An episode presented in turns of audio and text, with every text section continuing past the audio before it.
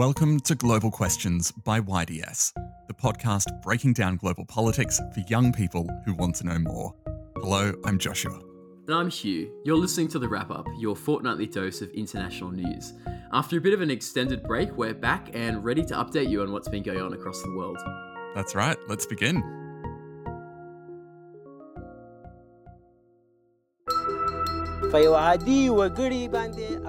The Sharia, the Islamic law, applies to all, from the layman to the most powerful leader. We are at war. That was the voice of a local Taliban governor in Afghanistan, and Josh, I'm sure you could tell, but he was sounding very confident. And that's because with the US and its allies set to withdraw from the country in just over three months, the Taliban is in its strongest position since the US invasion of Afghanistan in 2001. In fact, the situation is getting so dire that thousands of Afghans are now leaving their homes to seek safety as the nation's armed forces are left to fight the Taliban on their own. Yeah, it doesn't sound great. So, what has the US and the Allied withdrawal entailed exactly? Yeah, so the withdrawal received a lot of media attention in May, but since then, coverage has been a lot less consistent. And so I think it would be really helpful to briefly explain what exactly has been going on. The US invaded Afghanistan in 2001 following 9 11. Good afternoon. On my orders, the United States military has begun strikes against Al Qaeda terrorist training camps and military installations of the Taliban regime in Afghanistan. And at that time, the Taliban, which is a fundamentalist Islamist organization, controlled nearly the entire country. In the weeks following its invasion, the US was able to successfully install a new government, but it never truly defeated the Taliban, who fled to the countryside to wage a 20 year long insurgency. Astonishingly, it's estimated that the conflict has cost the US alone $2.3 trillion and has contributed to approximately 240,000 direct deaths in Afghanistan, in addition to many, many more indirect deaths. So, why, after all that cost, has the US decided to leave now? That's a good question. Over the years, war exhaustion has been a big factor in the US and the other countries which have participated in the conflict. But that fatigue was reaching new heights when President Trump came to office in 2017. As we defend American lives, we are working to end America's wars in the Middle East in Afghanistan, the determination and valor of our. As President Trump repeatedly condemned America's failed war effort and sought a negotiated withdrawal with the Taliban. By 2020, his outgoing administration had entered into a direct agreement with the Taliban for a US and allied withdrawal by May of 2021. But when President Biden came into office, this withdrawal deadline was unilaterally extended to September 11 of this year. The September 11 withdrawal date is symbolic, as by the time the US and Allied forces are out of the country, it will have been exactly two decades since the 9 11 attacks took place. If I understand correctly, that would make the Afghan war the single longest running conflict in US history. So, how has the withdrawal been playing out in practice? Well, you're right. It is America's longest war, but interestingly, the withdrawal itself has been surprisingly quick and on time. Uh, more than 50% of US forces are already out of the country, and it seems as though the entire cohort of foreign troops will be out by the September 11 deadline. Key US allies such as Germany and Australia have all reciprocated the American withdrawal and will be out by September.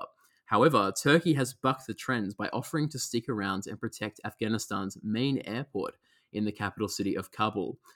But with so many foreign troops withdrawing, as we heard at the start of this report, the Taliban has become increasingly confident. Afghanistan is now being plagued by some of the worst violence it's seen since the US invasion. And of course, by having to focus on packing up and leaving, the foreign militaries are not in a good position to assist the Afghan armed forces. So, what does life look like for Afghans on the ground then at the moment? Yeah, unfortunately, the situation paints a very dire picture for the future of the country. The Taliban have been making new territorial gains, and in areas where they already exercise significant control, they've been consolidating power. And that's meant that thousands of Afghans who cooperated with coalition forces are now looking to leave the country. Meanwhile, hard won women's rights in what has been traditionally an extremely conservative country are also at unprecedented risk. Additionally, thousands of civilians have been internally displaced in regions where the Taliban has launched new offensives. And the so called Islamic State, which also maintains a presence in the country, has launched fresh attacks of its own. It seems like so little has been accomplished in so many ways. So, where does Afghanistan go from here? Well, as scrapyard owners could probably tell you, the mountains of broken fridges, gym equipment, and gutted generators speak to the scale of the US withdrawal. Afghan government soldiers will now have to fight the Taliban on their own, and as history has shown us, these kind of situations never really ends well. The big question is going to be how successful the Taliban's offensives will prove in the coming years. But given the Taliban has controlled the country before, they could always end up controlling it again.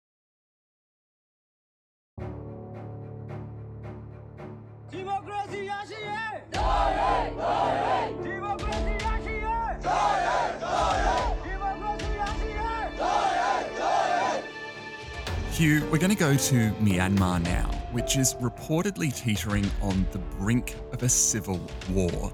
And if you've been following Myanmar in the news, you would have seen that for the last four months, the country has been in a state of chaos after its military staged a coup in February. Without warning, in the middle of the night, Myanmar's military made its move. Pre dawn raids, the first confirmation it was seizing power. On the 1st of Feb, the military, which is also known as the Tatmadaw, arrested Myanmar's democratically elected leader, Aung San Suu Kyi, and declared a year long state of emergency. And this was a really, really significant move because the Tatmadaw previously ruled Myanmar in a brutal dictatorship that actually lasted about 50 years.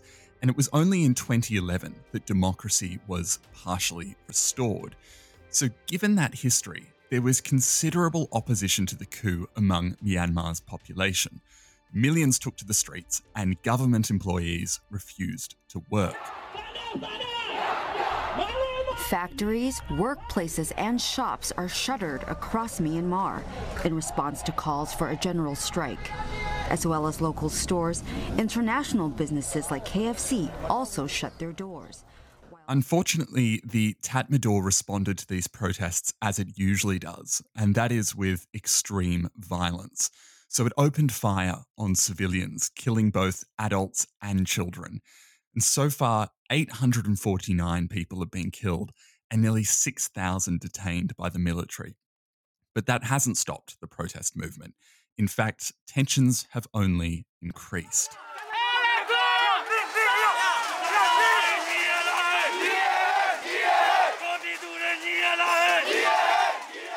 So, having been unable to bring about change through demonstrations, protesters are now looking to arguably more violent methods of pushing back against Myanmar's military.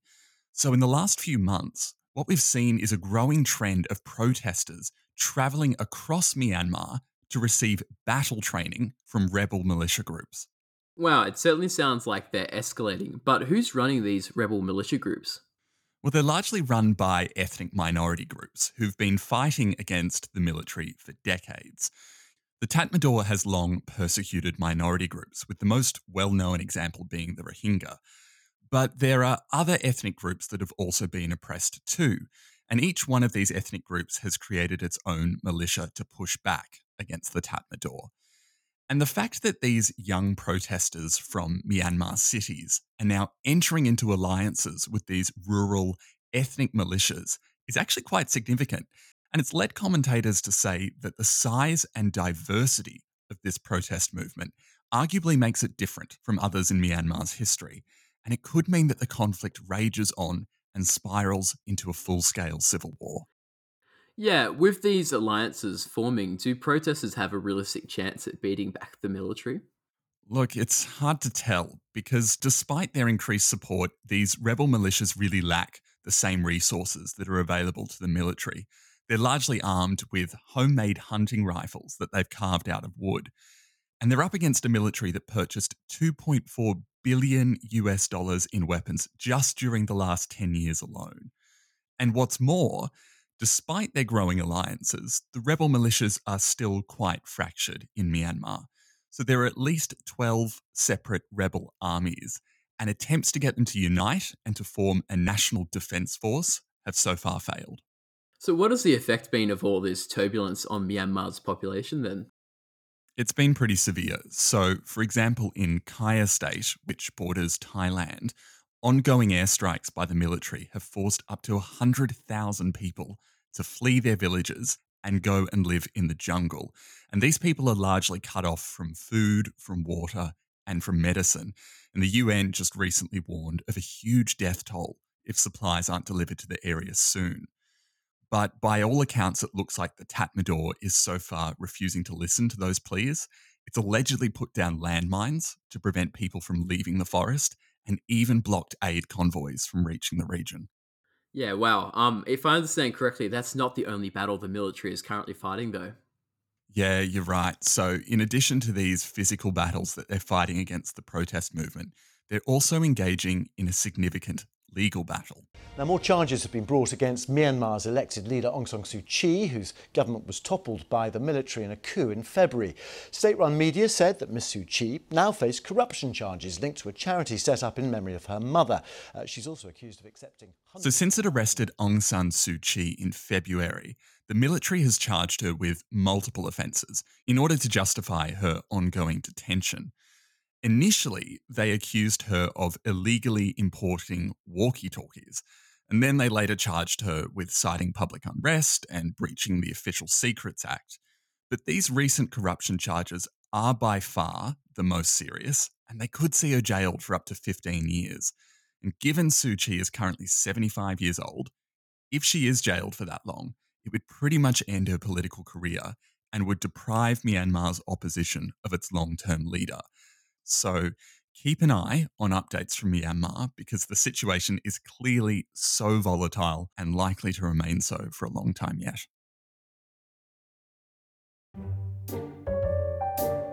Bitcoiners around the world, the time has come. We are ready. Queda aprobada la ley de Bitcoin. Josh, this is going to sound like something out of a sci fi movie, but for the first time ever, a country has made Bitcoin one of its official currencies. Following a decision from President Nayib Bukele, the small Central American country of El Salvador has integrated Bitcoin into its economy, making it an official currency alongside the US dollar. Why would a country suddenly take Bitcoin seriously enough to make it an official currency? It's a good question, and I think to explain why a country would want to use Bitcoin, it might be best to start off with an explanation of what Bitcoin is. Bitcoin is an entirely digital currency that's used across the world to validate what are normally online transactions. And this makes Bitcoin an ideal currency in some respects, as it's not tied to any one country or authority. But as for why El Salvador has decided to use Bitcoin as an official currency, the main justification has been Bitcoin's status as a global currency. Because Bitcoin can be exchanged quickly and securely across national borders, it's an ideal way to send money back home in the form of remittance payments. And that aspect alone is really important in a country like El Salvador, which relies on remittance payments from its citizens living abroad in places such as the United States. In fact, there are so many Salvadorians living in the US that in 2001, the diaspora's combined personal incomes exceeded the entire Salvadoran economy. Economists say that most every aspect of economic activity here in Central America's smallest nation is driven by the money migrants send home. That helps to explain why remittance payments alone account for 21% of El Salvador's GDP, as well as why the Salvadoran government would be eager to make the process of sending money back to the country as easy as possible. Mm, so it sounds like remittances are really central to this decision then. Absolutely. Uh, in fact, accessing finance and savings in general is a really big problem in countries like El Salvador. Roughly 70% of the country's population is what we call unbanked. So people who are unbanked don't have a bank account. And in short, they have no way of storing their money or allowing it to grow. And unfortunately, the relative absence of financial services in El Salvador makes the remittance process very difficult. Right. So, how does Bitcoin make that process easier then? Instead of needing a bank account and long visits to Western Union, Salvadorans can simply download an app on their phone to send and receive Bitcoin. And that's good news for the 70% of the population which is unbanked. The fact that the currency is now legal tender means that businesses are actually required to accept it as payment alongside the other official currency, the US dollar. Wow. So are we likely to see Bitcoin replace the US dollar in day to day life in El Salvador? Well, as always, it's hard to say. While Bitcoin remittances are much easier to send than US dollars, the fact that the price of Bitcoin fluctuates so insanely is going to make it very impractical for day to day commerce. Bitcoin plummeted 30% this morning to a low near 30,000 a coin, a level that it hasn't seen since January before rebounding back near $40,000. Other cryptocurrencies also plunged with Ethereum. However, the Salvadoran government is taking steps to make it easier for its citizens to exchange Bitcoin into US dollars. But with other Latin American countries in a similar financial position to El Salvador looking on with keen interest, if the country's experiment with Bitcoin succeeds, we might start to see the global cryptocurrency take on a new life as legal tender in various economies. So it's definitely something to keep an eye on.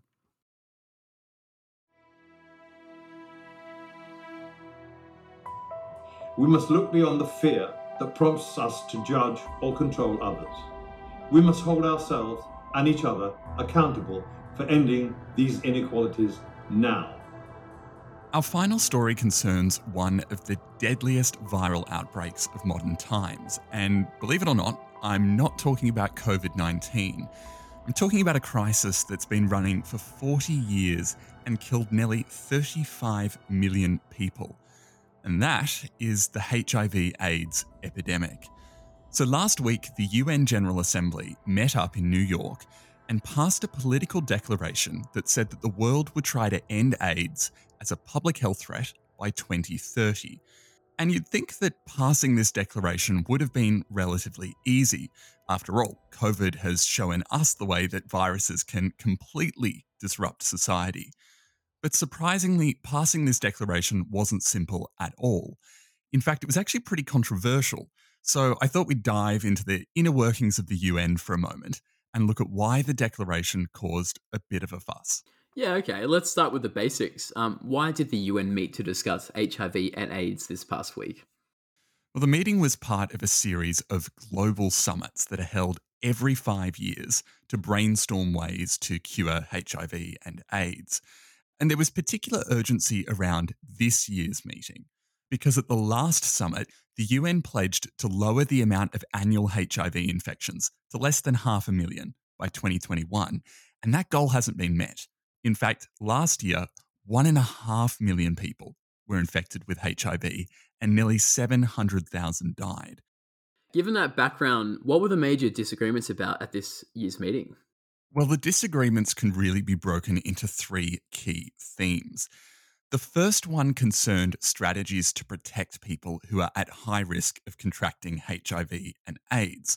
So the EU and US demanded that other countries wind back laws that criminalize same sex relationships, sex work, and drug use. And that's because people from these groups generally tend to have a higher risk of contracting HIV and AIDS. But of course, they're less likely to seek medical help if it means they could also be prosecuted. However, this proposal was largely opposed by the African bloc at the UN, and they disagreed largely on cultural and religious grounds. And in the end, the declaration kind of met in the middle.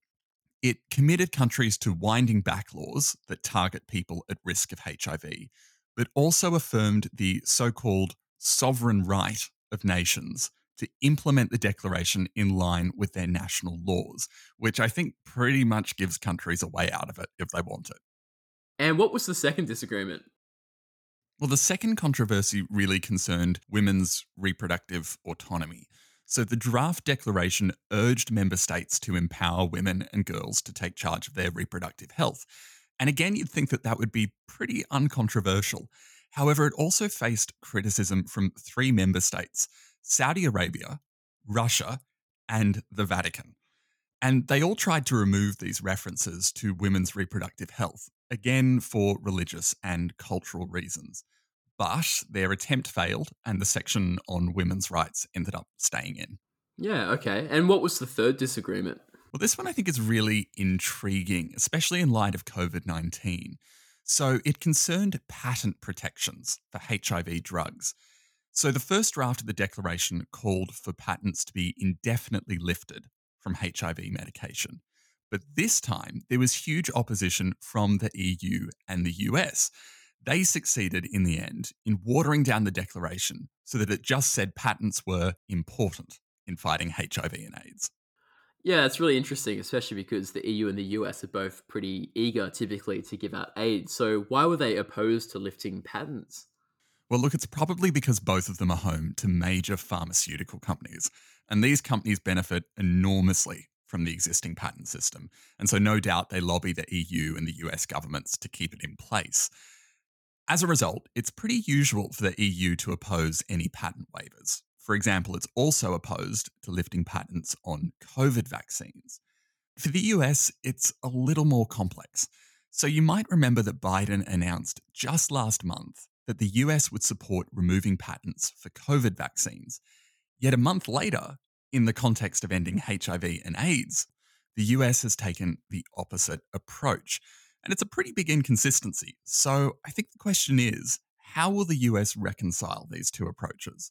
Will it go back to opposing patent waivers in general, or will its decision regarding COVID vaccines force it to support the removal of patents over other key medications? So I have to wait and see there.